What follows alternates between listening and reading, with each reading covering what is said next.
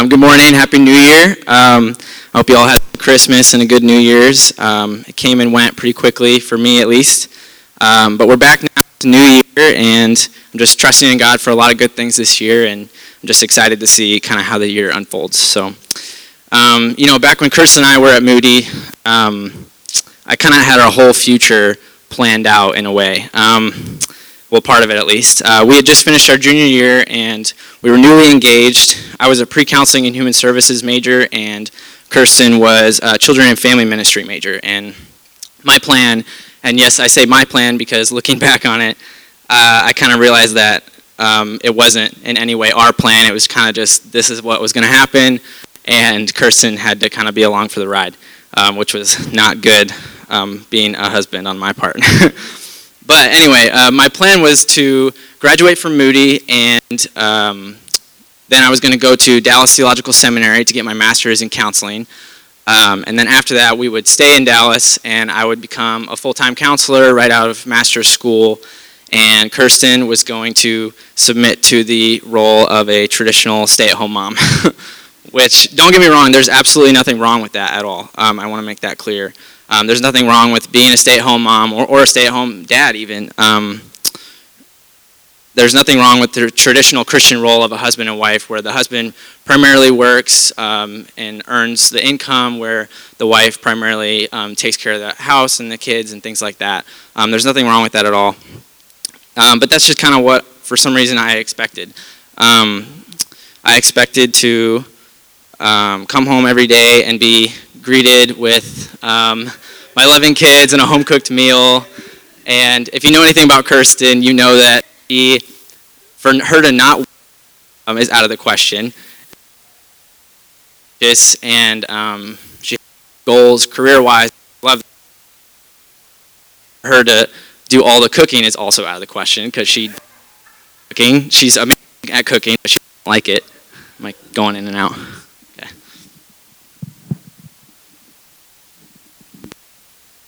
Hello? Can you hear me? Okay. Um, but yeah, so she she hates cooking. Um, so and she literally will refuse to touch raw meat. So I end up doing most of our cooking, but uh, which is fine because I like to do it.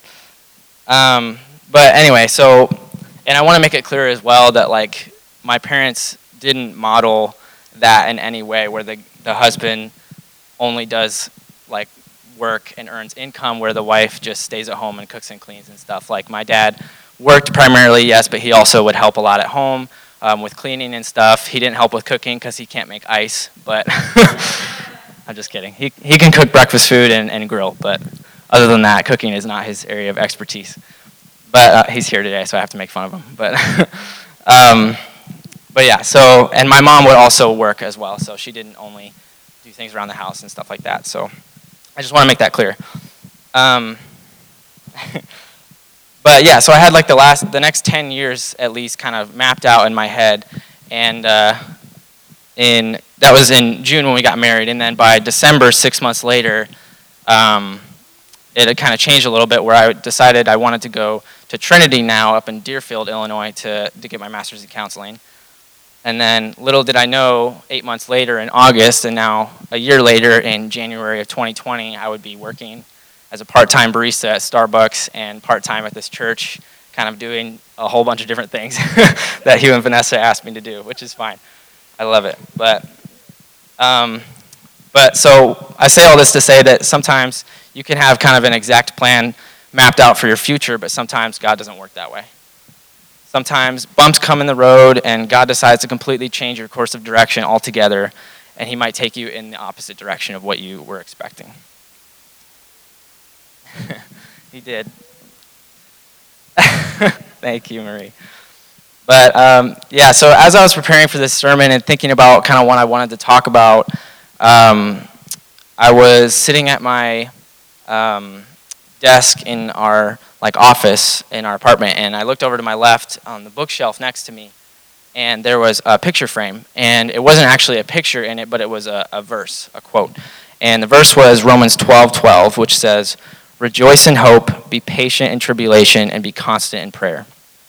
And I've probably looked at that picture frame a hundred times, and it never really stuck out to me until it did when I was uh, preparing for this sermon.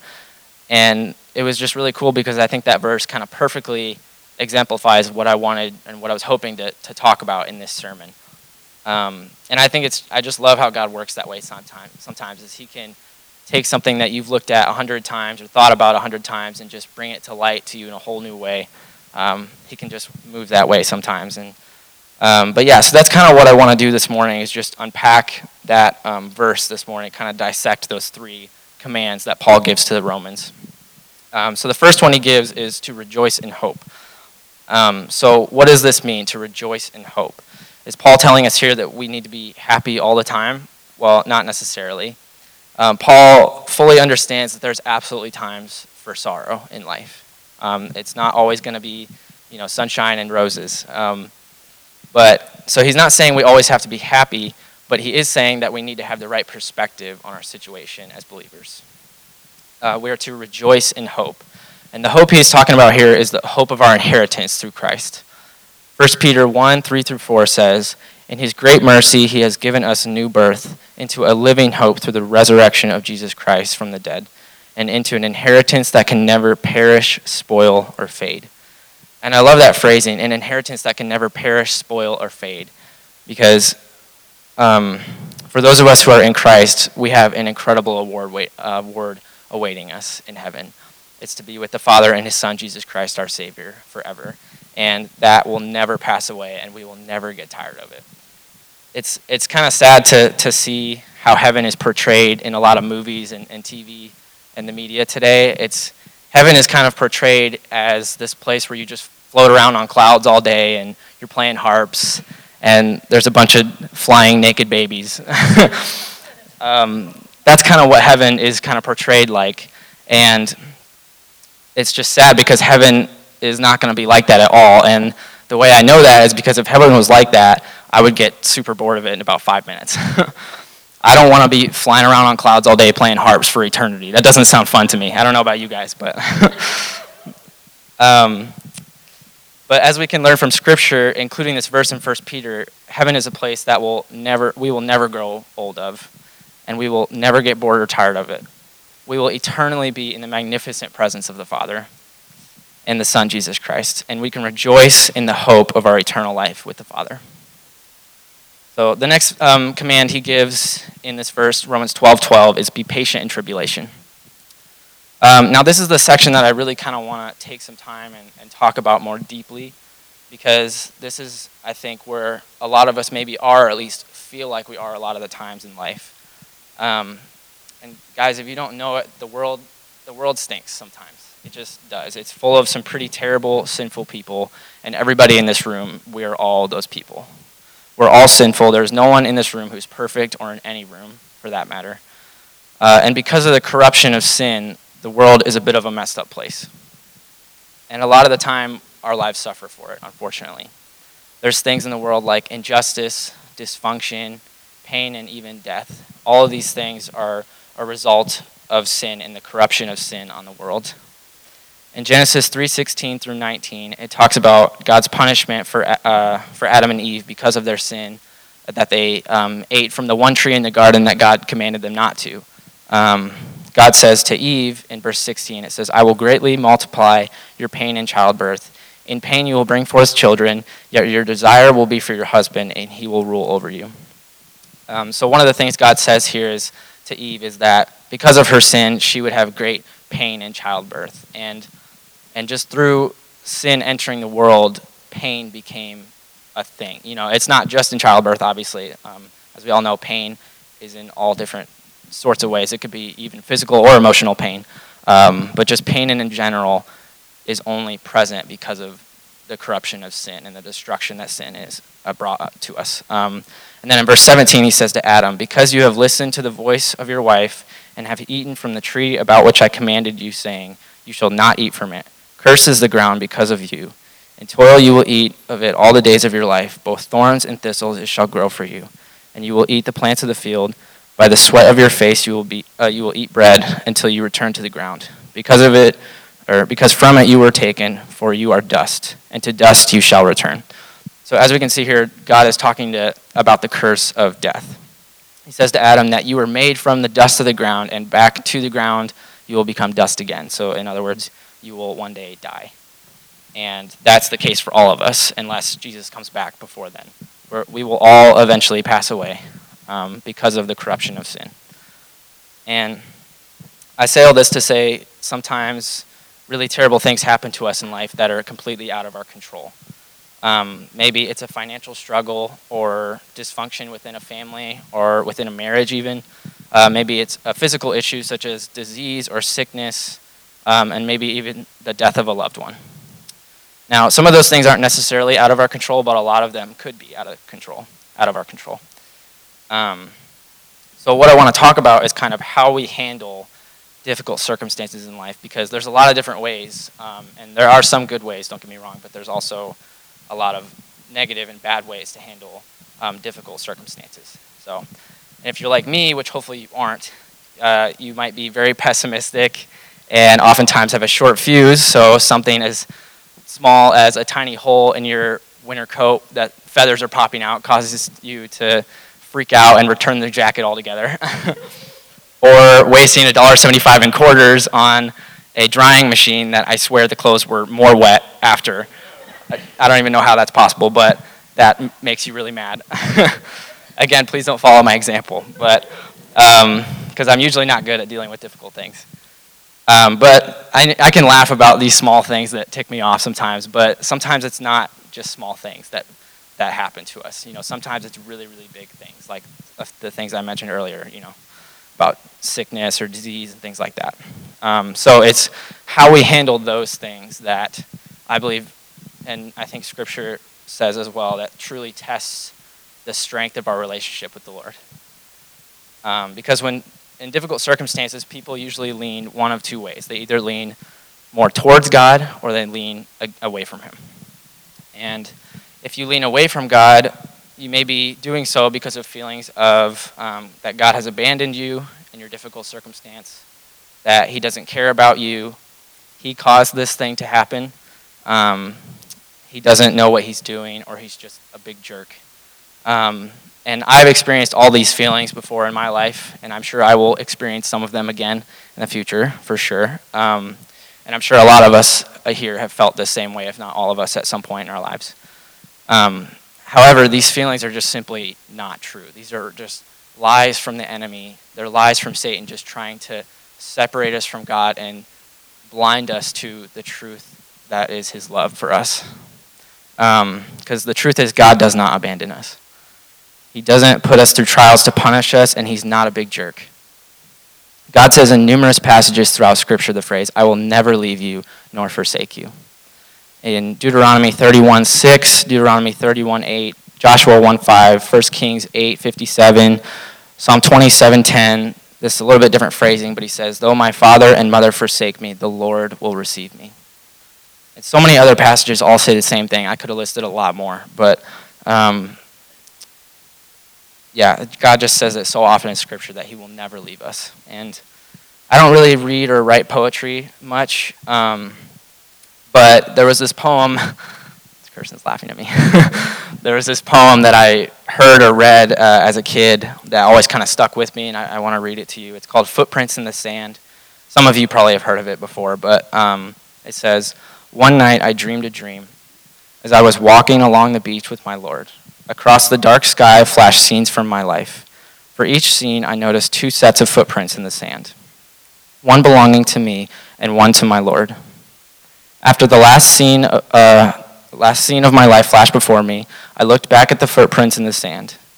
I noticed that at many times along the path of my life, especially at the very lowest and saddest of times, there was only one set of footprints. This really troubled me, so I asked the Lord about it. Lord, you said once I decided to follow you, you'd walk with me all the way. But I noticed that during the saddest and most troublesome times of my life, there was only one set of footprints. I don't understand why, when I needed you the most, you would leave me. He whispered, My precious child, I love you and I will never leave you. Never, ever during your trials and testings. When you saw only one set of footprints, it was then that I carried you. And I just love this poem because it just shows, at least to me, in just an awesome way, um, that God does not leave us in times of trouble. but He carries us through if we just rely on Him.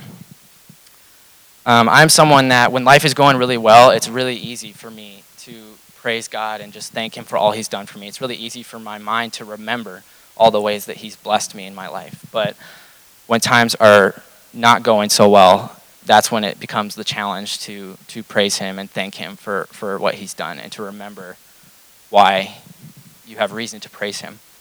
Um, but in reality, those times when life isn't going that great, that's not a good time to try to make it on our own without Him. That's the time when we need Him the most. Um, so God puts us through trials to test us and strengthen us. Like I said before, God doesn't put us through trials to punish us. Um, he's not out to get us. He loves us. And as His children, He asks us to love Him back and serve Him. Um, and sometimes He chooses to bring trials into our life um, to test us, not because He's mean or vindictive in any way, um, but he just wants to challenge us so that he can help us to grow in our strength and our relationship with him and, and cause us to gain endurance um, to trust him and depend on him more. And this may sound cruel um, to think about it this way that God does sometimes cause trials to come up in our lives um, intentionally. But if you think about it, it's not cruel. Like, that's how we get strengthened in really any area of our life, if you think about it. Like, for example, when I was in high school, I played basketball, and the coach would just run us to death sometimes. Like, um, we would do intervals of sprints for literally the entire practice some days, and I absolutely hated it. Like, we all on the team just hated it, and we all wanted to quit. But because of that, during when it came to game time, we had a lot of endurance, and we could play the if I didn't play much because I wasn't very good, but the starters who would play that sometimes people would play the entire game and by the end of the game they would still have enough energy to keep playing um, and it's because of that conditioning that we all had a lot of endurance you know i was i was sitting the bench but i had a ton of energy and i was ready to go if i got called in but um, another example is with uh, music like if you play guitar mike you probably know what i'm going to say but if you play guitar when you first start playing after like 20 minutes or so, your fingers really start to hurt because the strings are so small that you feel like your fingers are gonna like slice open and start bleeding. But as you practice and practice, your fingers develop calluses and they get more firm. And uh, because of that, you can end up playing, you know, for upwards of an hour or more, and your fingers don't really get that sore. Um, so it's just through um, practicing and um, developing the, that strength, you gain endurance. And so um, James 1 2 through 4 says, Consider it all joy, my brethren, when you encounter various trials, knowing that the testing of your faith produces endurance. And let that endurance have its perfect result, so that you may be perfect and complete, lacking in nothing. So James says, Consider it joy when we encounter various trials. Why? Well, because of verse 3, when he says, We can consider it joy because we know that the testing of our faith produces endurance. So God. Um, puts us through trials to test us and to strengthen us, and He is always in complete control. Um, now, I know this is maybe all well and good to know it in our head that God's in control, but a lot of times it's still not enough for us to trust in Him fully and be happy about our difficult times. Um, you know, you may be thinking, how am I supposed to consider it joy that my family member passed away from cancer? Or how am I supposed to consider it joy that you know, blank happened to someone I love um, very dearly, you know, or like the Holocaust or 9 11. Like, why does God allow these things to happen? What's his plan in this? Like, why does God allow suffering? And as I was preparing to talk about this, I realized that I definitely bit off more than I could chew trying to answer that question. Um, but because I could take an entire sermon and then some and still not do this question justice. But I'm going to do my best to answer it very briefly with the time I have. Um, I was reading an article by Lee Strobel about this. Some of you might know who Lee Strobel is. He's a very well known Christian author. Um, his most well known book is probably The Case for Christ. Um, his story is he used to be a, a non believer and he was a journalist, and either someone, I can't remember, someone he worked with or just someone he knew who was a Christian uh, challenged him to kind of um, look into Scripture and really find out if he could find anything inaccurate about Scripture, to disprove something in Scripture. And so he kind of he was determined because he didn't believe in God and he didn't want the Bible to be true. And so he was determined to he kind of went on this like journey or quest to disprove um, the credibility of Scripture, um, whether some historical inaccuracy or a scientific um, inaccuracy, something like that. So, anyway, the whole book is about his journey looking for ways, and he traveled all over the world and he interviewed a whole bunch of different people. And at, by the end of his journey, he realized that he couldn't find one false thing about Scripture. And so, because of that, he actually became a Christian.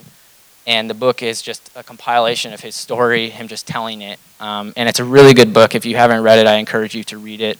Um, it's especially if you want to be stronger in defending your faith and know how, way, good ways to defend your faith. I would really encourage you to read this book. Um, but anyway, so the article he was writing, well, uh, he was trying to answer the question why does God allow tragedy and suffering? And he came up with five points um, talking about it. And just for the sake of time, I'm just going to talk about two of them. Um, the first one was though suffering isn't good, God can use it to accomplish good. Romans 8:28 says, "And we know that God causes all things to work together for good to those who love God, to those who are called according to his purpose." God knows everything that has happened, everything that is happening, and everything that's going to happen in life. And He causes all things to work together for the good of those who love Him. And we may not see it right away, or we may not even see it in our lifetime, how God is going to take our negative situations that we've been in and use them for His goodness and His glory. But we can trust in Him and know that He has it under control and He has a plan and we can lean on him in times of trouble.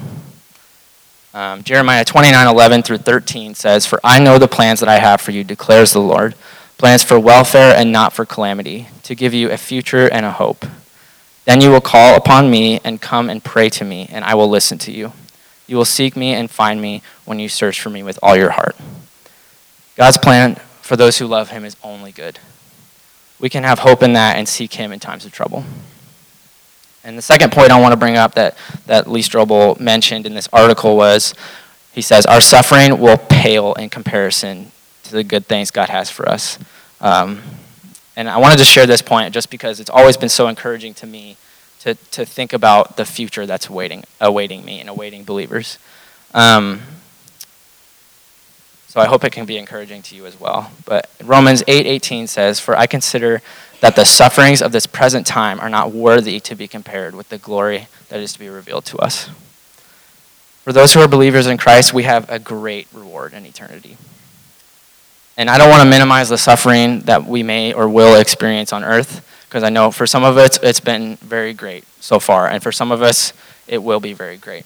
Um, so I don't want to minimize that at all um, or be insensitive. But no matter how bad it is, it will not even come close, not even come close to the glory and peace we will experience for the rest of eternity. Because our time on earth is just a dot in the timeline of eternity. It'll be over in a flash, and we, will spend the rest of eternity with the Father. um, and then at the end of this point, he, Lee Strobel shares a story about a 17 year old kid, and I just want to read it to you. He said, A young man had fallen down a flight of stairs as a baby and shattered his back. He had been in and out of hospitals his whole life, and yet he made the astounding comment that he thinks God is fair. Reed asked him, How old are you? The boy said, 17. Reed asked, How many years have you spent in hospitals? The boy said, 13 years. The pastor said with astonishment, And you think that's fair? The boy replied, Well, God has all of eternity to make it up to me. And then he reads uh, verse, first, verse 1 Corinthians um, 2 9. It says, No eye has seen, no ear has heard, no mind has conceived what God has prepared for those who love him. We cannot even fathom or imagine what God has in store for us in eternity. So I know that I haven't um, necessarily proven or answered fully this question of why God allows suffering, but um, I hope I've helped us to maybe have a better understanding of God's complete control, and I hope that it's helped us to more easily trust in Him, even in times of suffering and persevere in tribulation. So, the last thing Paul commands um, in Romans 12 12 to the Romans is to be constant in prayer. Um, and Paul is speaking to believers here, And because of this, this is one of his commands that he gives because he knows that for those who are in Christ, there is great power in prayer. James 5:16 says, "The effective prayer of a righteous man can accomplish much." Um, I don't know where all of you listening stand on, on God doing miraculous healings today, but um, I fully believe that He can and does. Uh, I believe I've personally experienced in my own life more than once um, God miraculously healing me of something, um, some medical problems that I've had, and I just want to share one of them. Um, uh, back in high school, I had a heart condition, um, and my parents can correct me if I'm wrong. It was either called super or supraventricular tachycardia. I know both exist. I'm not not sure which one I had, but um, anyway, what it was was a heart condition where out of nowhere my heart would just, it wasn't from exercise or anything like that. I could just be sitting on the couch eating potato chips, and all of a sudden, my heart would just kick into this insanely fast rhythm. It wasn't like an irregular rhythm or anything, it was just really, really fast. Um, and so I eventually was able to capture it with like a heart monitor, and it said that my heart was beating 275 beats a minute. Um, and I did some research because I was really curious about it. And for a 17 year old kid, which is how old I was at the time, my, uh, the max heart rate that a, se- a healthy 17 year old person should be while exercising was 198, 196 beats a minute. And mine was going almost 100 beats faster than that. So I just like to share that because it's really amazing to me and surprising. But um, anyway, so I had a surgery to fix my, my heart condition, and, and somehow during the surgery, a, a blood clot had formed in my heart. And um, the doctors were really concerned about this because um, if the blood clot were to um, spread to my lungs, which I guess was a possibility, then for some reason, I'm not sure why, it would, it would cause basically I would die pretty quickly after that. And I'm not sure why, but I guess that's just how it would work. Um, so they were very concerned, and they decided to keep me overnight at the hospital on blood thinners all night. And my parents were obviously very concerned. I didn't, I didn't know any of this at the time. I just, I knew I had a blood clot in my heart, but I didn't realize how serious it was because um, they didn't want me to worry. But so they were very concerned, and I know that they were up a lot that night, just praying for me and just asking God to heal me. And I know that they texted a lot of close friends and family that they had and asked them to pray. And in the morning, um, they did another um, another scan of my heart. I don't know the medical term. I'm sorry, but they did another scan of my heart, and it, it turned out that the blood clot had just completely disappeared. And um, and the doctors were like shocked by this, and they even went so far as saying that they weren't sure if it was even a blood clot anymore because they had no explanation for how it had dissipated so quickly.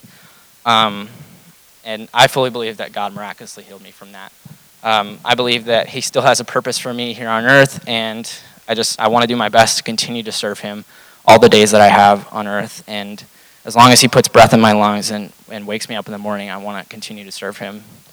Um, so, and I know that sometimes there are medical complications uh, in you know hospitals that God doesn't come through and doesn't answer prayers of healing. I, I fully understand that, and I know that that's really difficult sometimes. But I just I want to share this story about my personal life, just to show that through the power of prayer, God can and does heal. Um, not all the time, and sometimes not in the way we expect, but but He does and He can because there is great power in prayer. Um, so we must be constant in prayer, always praying and seeking God's wisdom and guidance in every situation, small and big.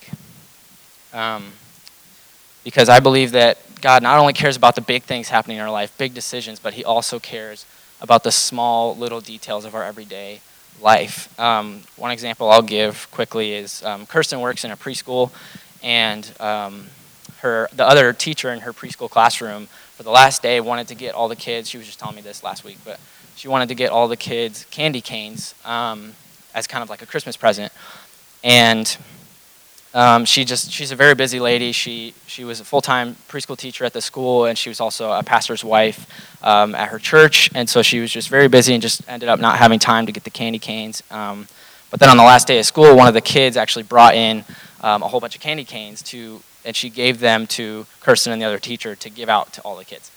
Um, so it's just just little things like that, that God can answer just small things that we've been hoping for. Um, so I think it's important to not only pray and ask God um, to just provide for us in small th- and big things, but also in the small everyday things of our life, because He cares about everything. Um, so we should always pray and seek Him through every situation. Um, so as I was looking back at my time at Moody and thinking about my future after Moody, I uh, did I want to have two part-time jobs um, and also have my wife have two part-time jobs. Um, both of us, you know, working over 100 hours a week together. Um, definitely not. Um, I really wanted to have one full-time job right out of right out of master's school, and so that um, Kirsten didn't have to work if she didn't want to. Um, and any, if she did work, any income that she earned would just be extra, you know, spending money if we, if we wanted to go on vacation or, you know, do whatever we wanted with it. Um, but that's just, that's just not the reality. You know, that's not where God has placed us um, in this stage of our life. And maybe one day that will be the case, but for now, it's not. And you know what? That's okay. That's okay because we believe that God has placed us here in Chicago at this church with all of you. Um, we just we felt a strong calling that this is where He wants us, and we just want to serve faithfully in that. Um, and we know that it costs way more to live in Chicago, but you know what? We want to. We believe God has called us to this city, and we want to sacrifice that uh, financially to live here and to serve Him. Um, because what I've learned in the past two or three years is that you just you can't plan out your future you can try, but it may go how you plan, but a lot of times it may not. God may do whatever He wants and whenever He wants, and He's going to put you wherever He chooses. Um, and maybe for you that might be scary. Believe me, it's it's very scary for me to not know my future and to not know the answers. Because as Hugh and Vanessa have joked with me a lot, that I always want to know the answer for why and everything. Because when I was thinking about working here with them and joining this church, um, I took a really long time to, to finally say yes, and I asked them a billion questions, uh, just trying to make sure that, that this is where God had us. But um, so I always want to know the answer. But it doesn't have to be that way because sometimes God doesn't give us the answer. Sometimes we don't always have to know the answer. We just need to trust in Him and lean on Him and wait for Him. Because His path is greater than our path that we can create for ourselves. And one of my favorite verses um, in the Bible, probably my favorite verse, is Isaiah 40, 30, and 31. It says, Though youths grow weary and tired, and vigorous young men stumble badly, yet those who wait for the Lord will gain new strength. They will mount up with wings like eagles. They will run and not get tired, and they will walk and not become weary. Life's not always going to be an easy road, but if we trust in Him, He will provide our steps. He will give us the strength to keep going and to look through His lens to rejoice because we know what our hope is in, or should I say, who our hope is in. Our hope is in Jesus Christ, the Savior and Redeemer of the world, who is going to come again in glory, the King on the throne. He's coming back again. And when he does, in Revelation 21 4, it says, There will no longer be any mourning or crying or pain. And in verse 5, it says, He who sits on the throne, behold, I am making all things new. This is our hope we can rejoice in. Our Savior is coming again, and we get to be with him forever, no longer experiencing the damage and destruction of sin. None of us can even comprehend what that will feel like because all of us are sinful and we have a sin nature. Um, but I can't wait to find out what it'll be like. Um, and if you haven't placed your faith in Jesus this morning, I hope that some of what I shared this morning was impactful to you, and I hope it helped us all to realize how desperately we need a Savior because we've all sinned and our sin separates us from God and from the love of the Father. Um, and if you want to talk more about that this morning or anything I've shared today, I'd be happy to talk with you more about it. I'm going to stand up here um, um, for that, and I can't promise I'll be able to answer all your questions, um, but I'm going to try my best. So um, thank you for this time, and that's all I have for us today. Uh, why don't I pray, and then I'll give it back to you. So. Dear Lord, I just thank you so much for this time um, that you've given me to share your word and uh, what you've placed on my heart through my study. And uh, I just feel incredibly blessed to have the opportunity to share um, what you've taught me through, through studying your word. And I just pray that we would all be able to just do what Romans 12 12 says, just be able to rejoice in hope and be patient in tribulation and be constant in prayer. Always looking to you, God, to provide our steps in our path because you are in complete control and you know what's best for us. I pray that we would be able to trust in you no matter our circumstances. In your name I pray. Amen.